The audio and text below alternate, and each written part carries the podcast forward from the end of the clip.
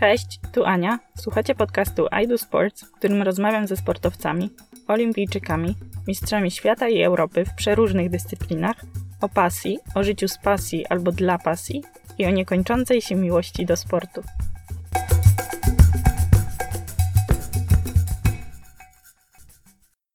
Moim dzisiejszym gościem jest Kasia Kawa. Cześć Kasiu. Cześć. Bardzo dziękuję i bardzo się cieszę, że znalazłaś czas, żeby, żeby się spotkać. Masz jakąś odmianę swojego imienia, której nie trawisz? Nie chcesz Nie, żadna. Można A. do mnie mówić jak to lubi i jak to potrafi, bo za granicą jest to trudne. Właśnie. Pseudonim sportowy?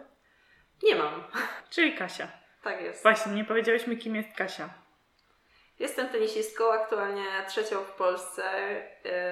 Yy, jestem sklasyfikowana na 125 miejscu w rankingu WTA.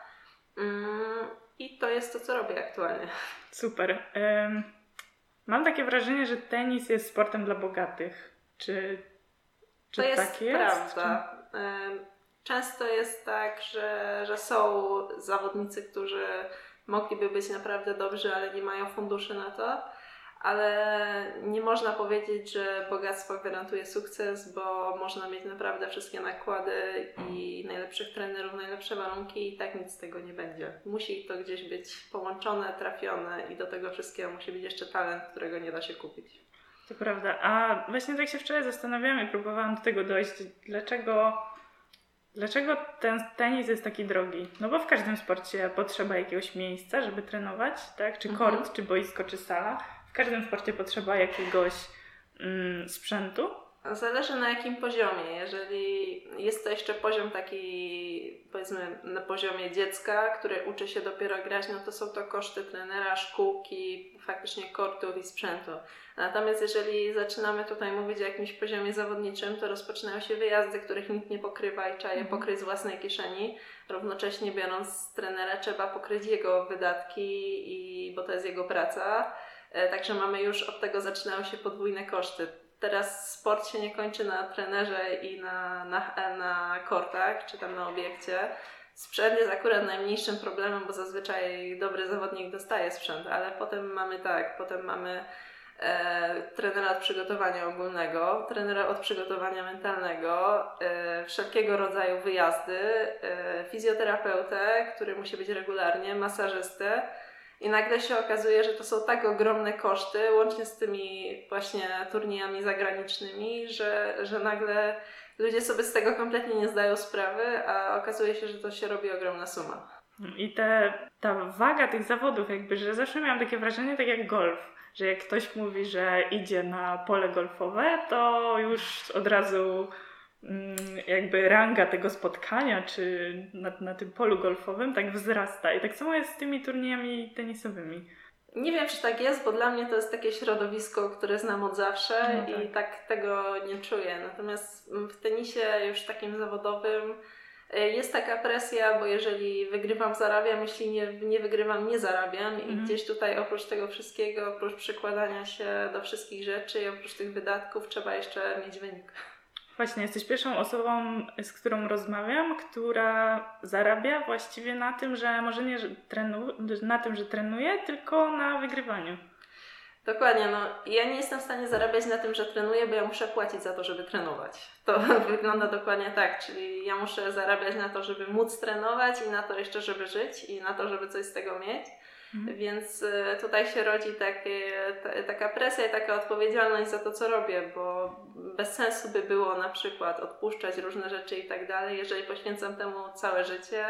I, I to jest na tą chwilę moja praca i tak też moja pasja. Ile lat miałaś, jak zaczynałaś grać w tenisa?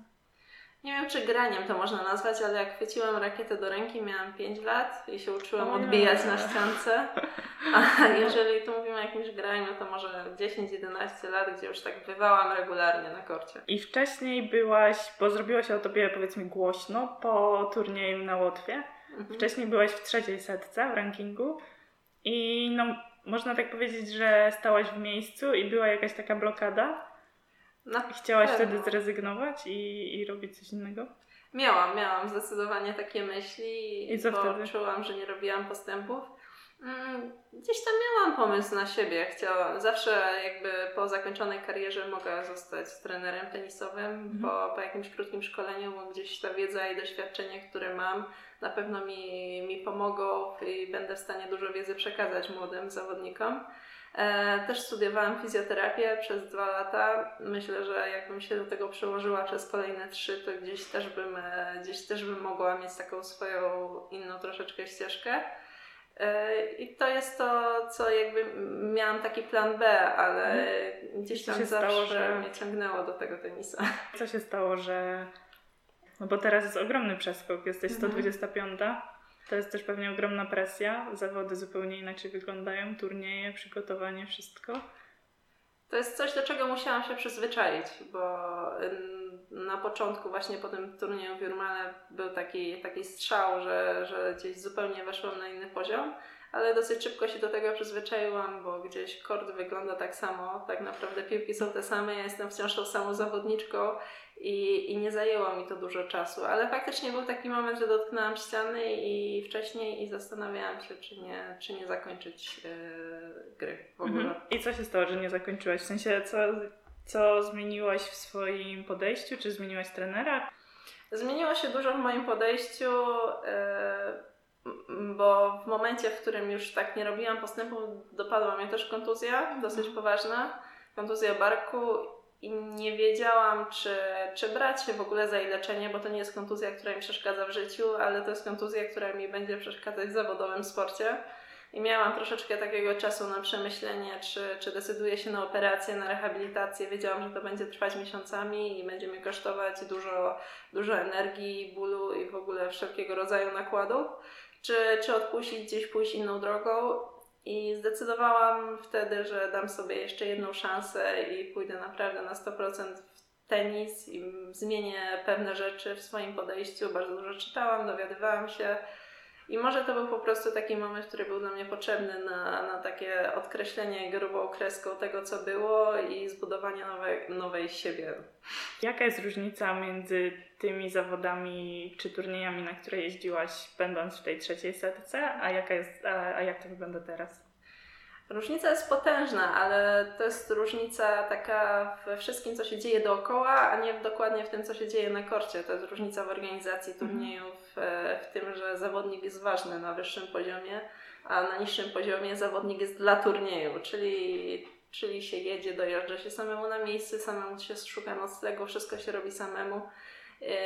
I gdzieś w ogóle te, te warunki są takie, że trzeba mieć naprawdę ogromną determinację, żeby się stamtąd wybić, bo równocześnie wszystkie te zawodniczki, które tam są, właśnie są tam po to, żeby się wybić, więc jest ogromna rywalizacja. Mhm. Natomiast na tym wyższym poziomie jest się docenianym. Po prostu jest się docenianym jako zawodnik i, i można liczyć na wiele rzeczy, które pomagają, e, a które na dłuższą metę są ważne. Hotele na przykład? Na przykład hotele, fizjoterapeuci, mamy zawsze dobre warunki do treningów, zawsze mamy nowe piłki na trening.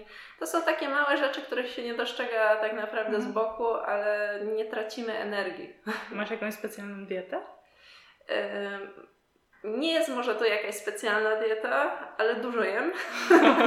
dużo jem i staram się, żeby to jedzenie było lekkie, żebym zawsze miała energię na trening, bo nie mogę sobie pozwolić przy, przy wielu jednostkach treningowych dziennie na zjedzenie czegoś ciężkiego, a równocześnie muszę mieć siłę. A ile dziennie trenujesz godzin, czy ile razy? Jak to mm, wygląda? Mam takie dni, że trenuję 4,5-5 godzin dziennie, tam w trzech jednostkach. Mam takie dwa dni troszeczkę luźniejsze, gdzie ten trening to jest dwie godziny i zawsze mam jeden dzień wolny, który jest dniem świętym absolutnie.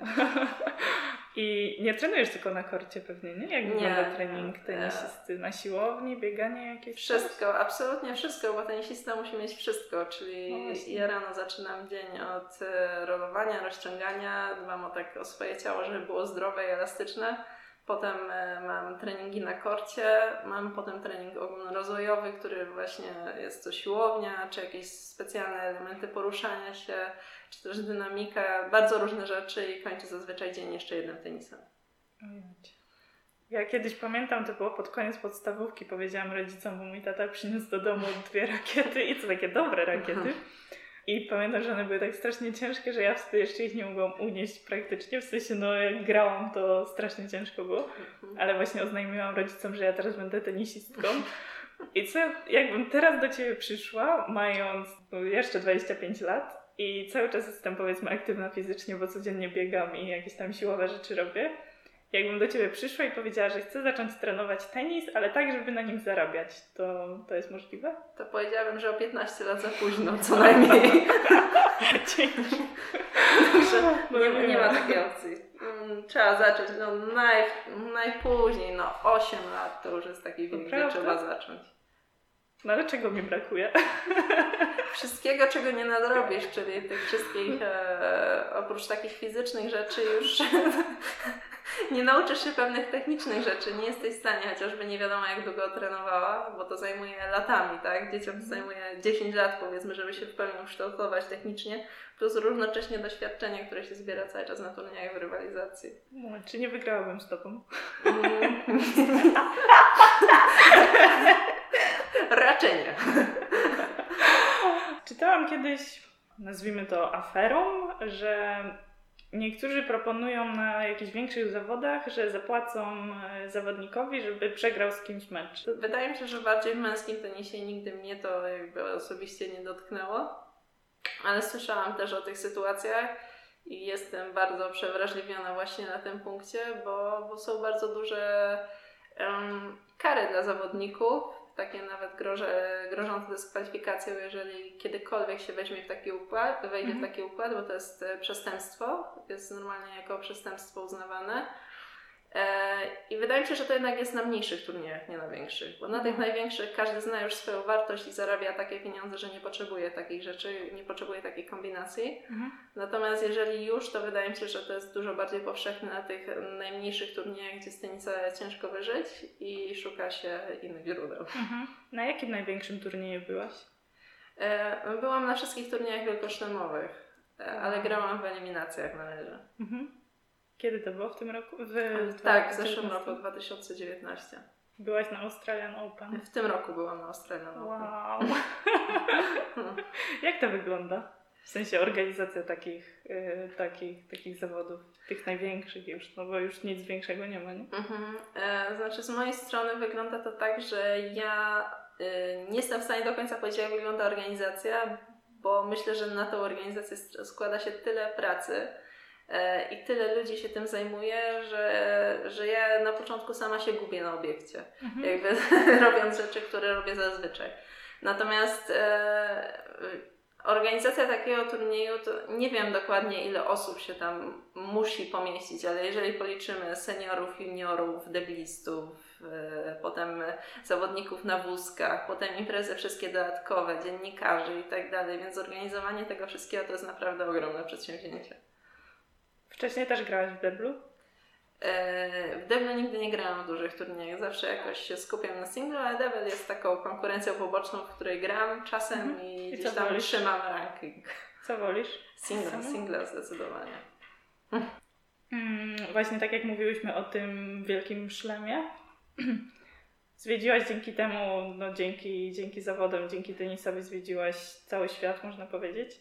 Czy to mhm. jest tak właśnie, że jedziesz na zawody, nie zwiedzasz danego miejsca, tylko no, to co widzisz to jest kort, hotel i, i właściwie tyle, czy, czy też masz zawsze czas, żeby, żeby coś zobaczyć? Wydaje mi się, że widziałam mało mm. poza tymi właśnie obowiązkowymi rzeczami. Jeżeli mam taki wyjazd, że mam parę dni przerwy, to, to staram się coś zobaczyć ale też szczerze mówiąc nie jestem jakimś wielką fanką zwiedzania muzeów. Natomiast e, no, nie ma czasu, bo przejeżdża się 2-3 tak. dni. Zazwyczaj to jest, e, się czuje człowiek no, jak po każdej podróży dłuższej. Trzeba dojść do siebie, trzeba się przygotować do pierwszego meczu, więc szkoda jest tej energii naprawdę mm. na chodzenie i zwiedzanie czegoś. E, a po turnieju nagle się okazuje, że trzeba jechać na następny i jest ten sam cykl, więc jeżeli już coś zwiedzam, to tylko wtedy, kiedy faktycznie mam na to czas. Mhm. Ostatnio byłaś na turniejach, to z Australii poleciałaś do Tajlandii, tak? Mhm, tak. A wcześniej byłaś miesiąc w Indiach? To, to było, w 2018 mhm. roku. Jak wygląda właśnie kiedy u nas jest zima w Europie, to wybierasz sobie jakieś takie miejsce, gdzie jest cieplej, mhm. jak na przykład te Indie, i jedziesz tam i, i, i, grasz przez cały miesiąc. Jak to wygląda? Tak, muszę się prostu do tego przyzwyczaić. Ale wybierasz sobie sama jakieś takie miejsce na świecie i mówisz, dobra, teraz w tym miesiącu lecę tam i będę miała, będę grała, załóżmy, nie wiem, nie mam pojęcia, ile może być takich y, mm. zawodów w jednym miesiącu. No zazwyczaj jest tak, że jeżeli mamy zimę w Europie, to jest bardzo mało turniejów. Mm. Te mhm. turnieje są bardzo mocno obsadzone i, i też warunki są nie najlepsze, tak? Bo to są hale, jest kilka kortów, nigdy tego nie ma za dużo, więc tak z reguły, jeżeli jest taka opcja, wybiera się właśnie turnieje tam, gdzie jest ciepło. Mhm no, łatwiej jest trenować, łatwiej, lepiej są te turnieje zorganizowane, jest ich więcej, tak jak w Europie jest więcej turniejów w lecie, no to te, w Australii też turnieje są w ich lecie, tak? Mhm. To ty, to ty wybierasz te, te miejsca, czy, czy razem z trenerem? Tak, robimy taki plan. Ja zazwyczaj mam parę miejsc do wyboru i, i pod różnym względem na to patrzę, pod względem logistycznym na przykład i tak dalej. Co też bierzesz pod uwagę? Um, Czy jest teraz ciepło? już na pewno lepiej jak jest ciepło niż jest 5 stopni na hali, to jest dużo przyjemniej. E, ale też liczy się na przykład wcześniej, bardzo patrzyłam na to, bo teraz mój kalendarz jest już tak naprawdę bardzo mocno z góry ustalony. E, ale wcześniej patrzyłam właśnie jeszcze na obsadę turnieju, bo często ranga, turnieje tej samej rangi, które są w tym samym czasie, mają bardzo różną obsadę i gdzieś e, jeżeli się właśnie walczy o te punkty i o przebijanie się, to warto jeździć na turnieje, które mają słabszą obsadę. Mhm. Na przykład dzięki temu być w turnieju głównym, a nie w eliminacjach, co znacznie ułatwia e, sytuację i też patrzyłam ze względów różnych, finansowych, dojazdu, logistycznych, ka- każdy, pod każdym względem, nawierzchni, też. I w jednym miesiącu ile możesz zagrać? I każdy turniej trwa tydzień, więc ja tak naprawdę A. mogę grać co tydzień, ale nie robię tego, bo nie da się na dłuższą metę grać co tydzień. Mhm. Trzeba mieć jakieś okresy odpoczynku, okresy treningu i tak dalej. Średnio się staram grać dwa tygodnie, dwa turnieje w miesiącu. A że turniej czasem trwa tydzień, a czasem jeden dzień, bo się przegrywa i odpada, mhm. no to, to już na to nie ma wpływu. To jest kolejna rzecz chyba, dlaczego bym chciała zacząć trenować tenis. Że, okay. że mogła sobie wybrać jakieś miejsce na świecie, polecieć na miesiąc i grać tylko tam mecze. To nawet nie trzeba trenować tak dużo, można polecieć no, i grać. No i to chciałam usłyszeć. Można polecieć i grać, ale no... Ale nic nie to, wygrać. No nawet mogłabyś się nie dostać. No ale tak. pojechać i grać sobie zawsze możesz. No tak, no ale ktoś za to zapłacić musi. To pewnie będę ja. Na pewno. A jak to wygląda z olimpiadą? Bo dla tenisistów to nie jest jakieś takie... Każdy sportowiec marzy, żeby być na olimpiadzie i to już no, wyżej być nie może, a w tenisie najważniejsze są te cztery, cztery turnieje w Wielkim Szlemie, mhm. a olimpiada, no tak, i jest ważna, ale z takiego raczej, nie wiem, patriotycznych pobudek i tak dalej. No chciałabym na pewno zagrać olimpiadę i jakby poczuć tą atmosferę olimpiady, musi być to coś wyjątkowego.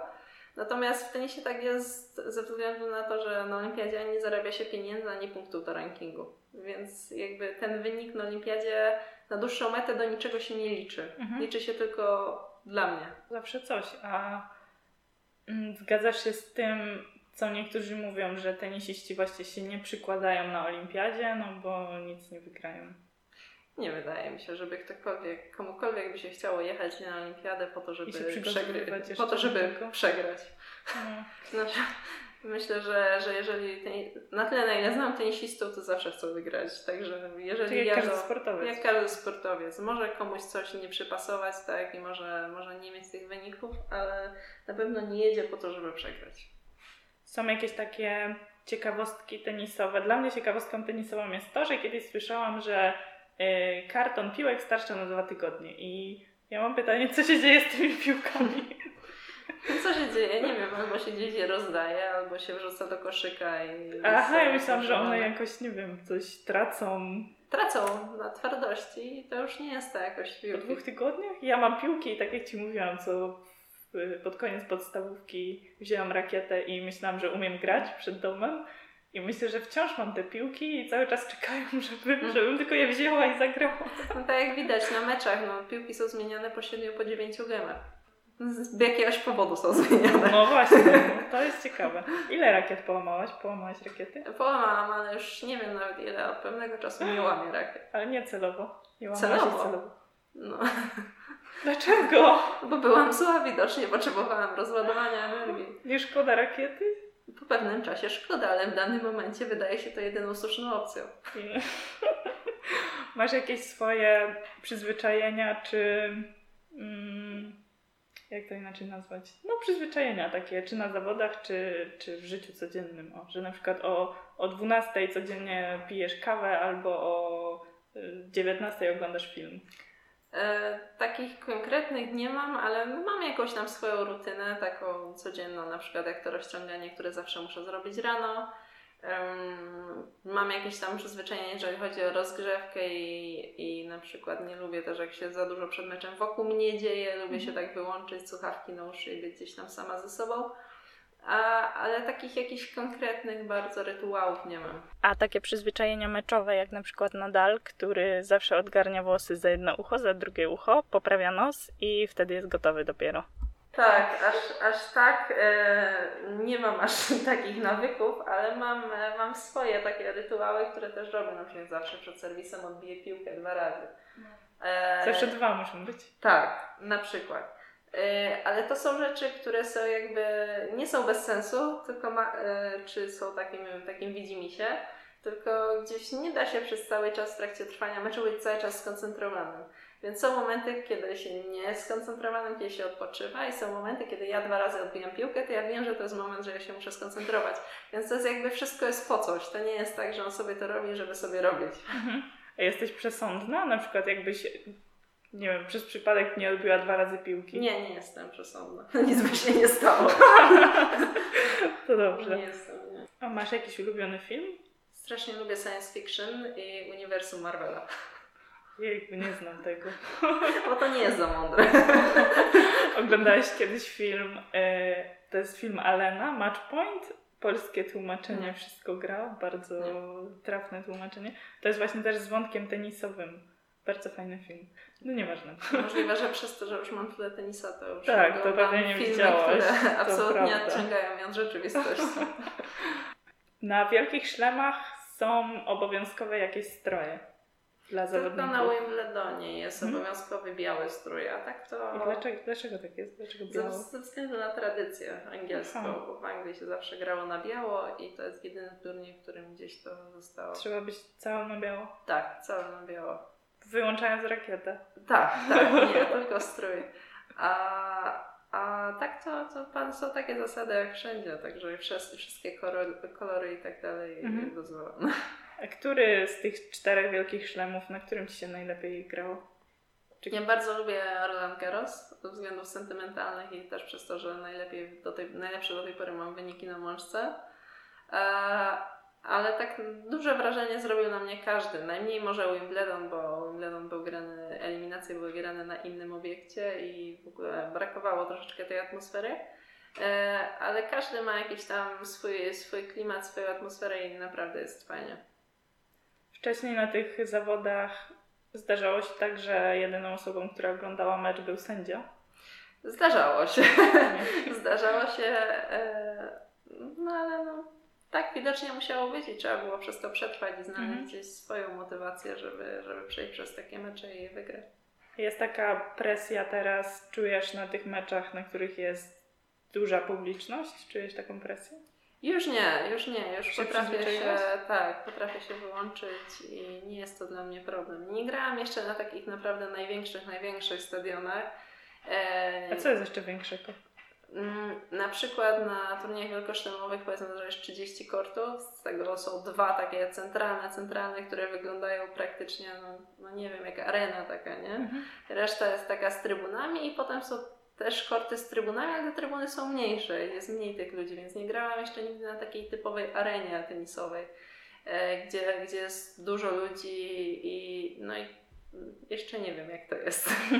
Ale na pewno się dowiesz, bo już, Tak, już tylko teraz do przodu. tak jest. Gdzie widzisz siebie za 15 lat? Za 15 lat? No nie wiem, nie myślę tak daleko. To za 10. Myślę, Planujesz że zakończenie kariery? za 10 lat myślę, że już nie będę grała w tenisa. Za, chciałabym pograć na, na bardzo wysokim poziomie 5-6 lat, lub dopóki będzie mi to sprawiało frajdę, mhm. e, a potem zobaczę, co się będzie działo. Williams jeszcze gra, nie? Jeszcze gra, ona ma, ma tak, 38. 38 lat. Evenement jest to, daje radę. Nie ma starszych? Jej siostra Williams, która Aha. ma 40, już starszych nie ma. Ja. Starszych już nie ma. Też ciężko, nawet chcąc grać, ciężko, żeby organizm wytrzymywał takie przeciążenia, więc trzeba być naprawdę silnym i mieć wyjątkowo dobry organizm. Mówiłaś, że jesteś trzecia w Polsce. Mhm. Mm, nie wiem, jak zadać to pytanie, żeby to nie było takie, że one są takie wow, wiesz o co chodzi. Przed tobą jest kto? Iga Świątek? Mhm. Jaka jest różnica między nią, czy jej treningami, mhm. a, a, a tym, co, co ty robisz? Myślę, że nie ma żadnej. Między, nie ma różnicy między treningami najprawdopodobniej, nie wiem, 15 zawodniczki 50, setnej, 300 czy 800. Mhm. Te treningi wyglądają najprawdopodobniej tak samo z tego, co ja widzę, ale no jest to tak małe rzeczy, że, że ciężko, ciężko tak do końca powiedzieć, że ona to ma, ja tego nie mam, jak no. ja to będę mieć, to, no tak, właśnie, to będę tam gdzie ona. No. to czy, tak, czy, tak, czy tak nie wygląda. I myślę, że to wszystko polega na tym, żeby wyciągać z samej siebie jak najwięcej. I, i ja nie mam w ogóle potrzeby rywalizacji z Igą Świątek, tak? Bo, czy, czy z innymi Polkami, które są przede mhm. mną, bo im więcej nas jest w czołówce, tym fajniej gdzieś e, moim zadaniem i to, na czym się koncentruję, to jest to, żeby być jak najwyżej w tym rankingu światowym i tam się przesuwać, a jeżeli dziewczyny z Polski będą inne dobrze grać i nawet będą przede mną, to im pogratuluję, będę się z tego no tak, cieszyć. Pewnie. Natomiast moim celem jest to, żeby faktycznie wyciągnąć z siebie jak najwięcej i, i nie patrzę się na to, co ktoś ma, a czego ja nie mam, e, bo każdy jest inny. Jakby patrzeć na każdą zawodniczkę, to każdy ma co innego ale gdzieś, jeżeli są na tym poziomie wyżej, no to muszę szukać u siebie rzeczy, które pozwolą mi na ten wyższy poziom wejść. Mhm. I uczyć się, patrzysz na przykład, jak byłaś na tych największych zawodach, mhm. najważniejszych, patrzyłaś na tych, którzy są top, Patrzyłam, najlepsi tak, i, i uczyłaś się? Uczyłam się. Bardzo dużo tam jest takiej e, pewności siebie, doświadczenia, bo jeżeli mecz się czasami wygrywa trzema piłkami, no to to jest czasami to, co odróżnia, nie? Tą zawodniczkę bardzo dobrą od tej dobrej. I, mhm. I robi się mnóstwo małych rzeczy, żeby właśnie w tych momentach być tą lepszą. Jakie masz najbliższe plany? Na, nie, jakie masz plany na najbliższą przyszłość? Eee, będę grać w tenisa.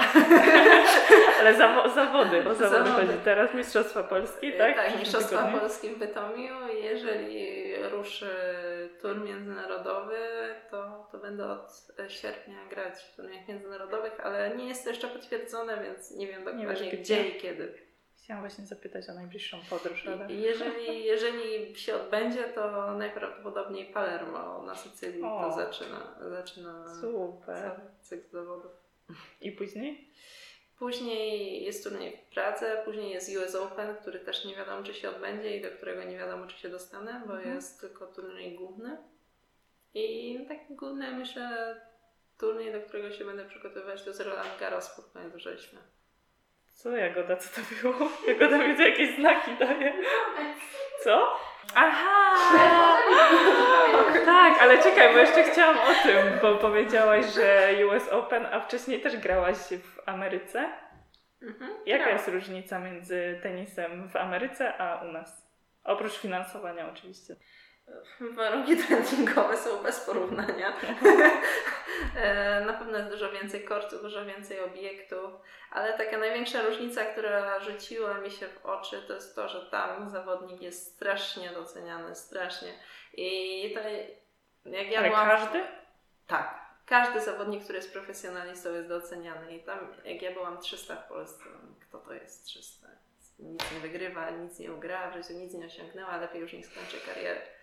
W Stanach jestem czysta. Wow, jesteś pro, naprawdę jesteś czysta, szacun, gratulacje. No w ogóle jest tak inne podejście, Super. że jeżeli ktoś poświęcił życie sport, dla sportu i, i coś osiągnął i ma jakikolwiek sukces i może nazwać się profesjonalistą, bo znajduje się gdzieś tam na jakichś listach i tak dalej, to dla nich jest to wow.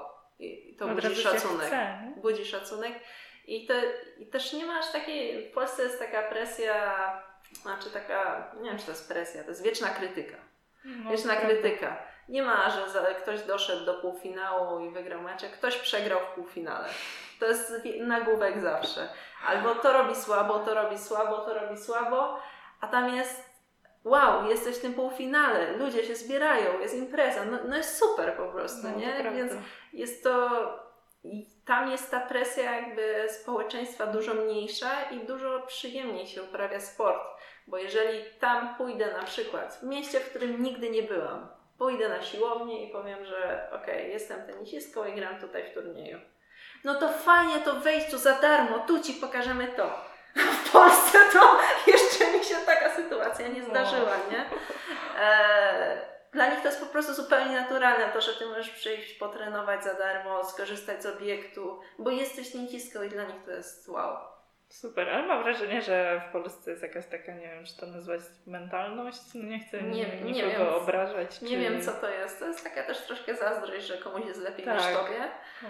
E, a tak nie wiem skąd to się bierze, ale chyba po prostu nie lubimy być mili. Strasznie przykre, strasznie. No właśnie, bo jesteś z małej miejscowości, z Krynicy i w Krynicy jesteś gwiazdą. Czy to prawda? Czy jak wjeżdżasz do Krynicy, czekają na wjeździe? Nie, nie. N- Nigdy mi się to nie zdarzyło. Rozpoznają mnie ludzie w Krynicy i gdzieś tam wiedzą, kim jestem i co osiągnęłam, ale y, no wiadomo, w Krynicy nie ma tych ludzi za dużo, tak, którzy gdzieś tam się wybili. Ale to nie jest tak coś takiego, żebym się czuła jako jakaś celebrytka czy coś w tym stylu.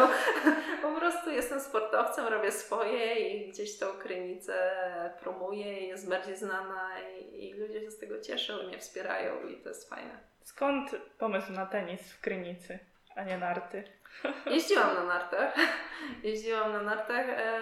Moja mama zaczęła grać w tenisa, no więc jak każde dziecko chciałam robić to, co moja mama. E, A że moja mama uprawia wszystkie możliwe sporty, to nauczyła mnie też wszystkiego, a przy okazji tenisa. I tak się zaczęło i tak naprawdę to dużo jest w tym przypadku, jak praktycznie we wszystkim Mhm. życiu, że, że akurat wyszedł ten tenis i nagle się okazało, że może się do tego jednak nadaje. Czy masz jakiś talent? Talent jest ważny, uważasz, czy, czy praca? 10% talentu, 90% Tak, pracy. wydaje mi się, że, że tak, to, tak to można powiedzieć, ale bez tych 10% to nawet te 90% pracy to nic nie daje, jeżeli tego talentu się po prostu kompletnie nie ma. Czego się życzy przed zawodami tenisistom? Połamanie rakiety? Tak sobie ktoś ustalił, ale, Dlaczego? ale dlaczego i co ma to dać, to nie wiem. Ja po prostu lubię, jak mi się życzy powodzenia, bądź też zwycięstwa. Dobra, rozmawiałyśmy już chyba o wszystkim. Wszystkie tematy chyba zostały poruszone. Więc myślę, że życzę powodzenia na tych Mistrzostwach Polski, Dziękuję. Żebyś na zawodach międzynarodowych też osiągała sukcesy i bardzo dziękuję za rozmowę. Również dziękuję.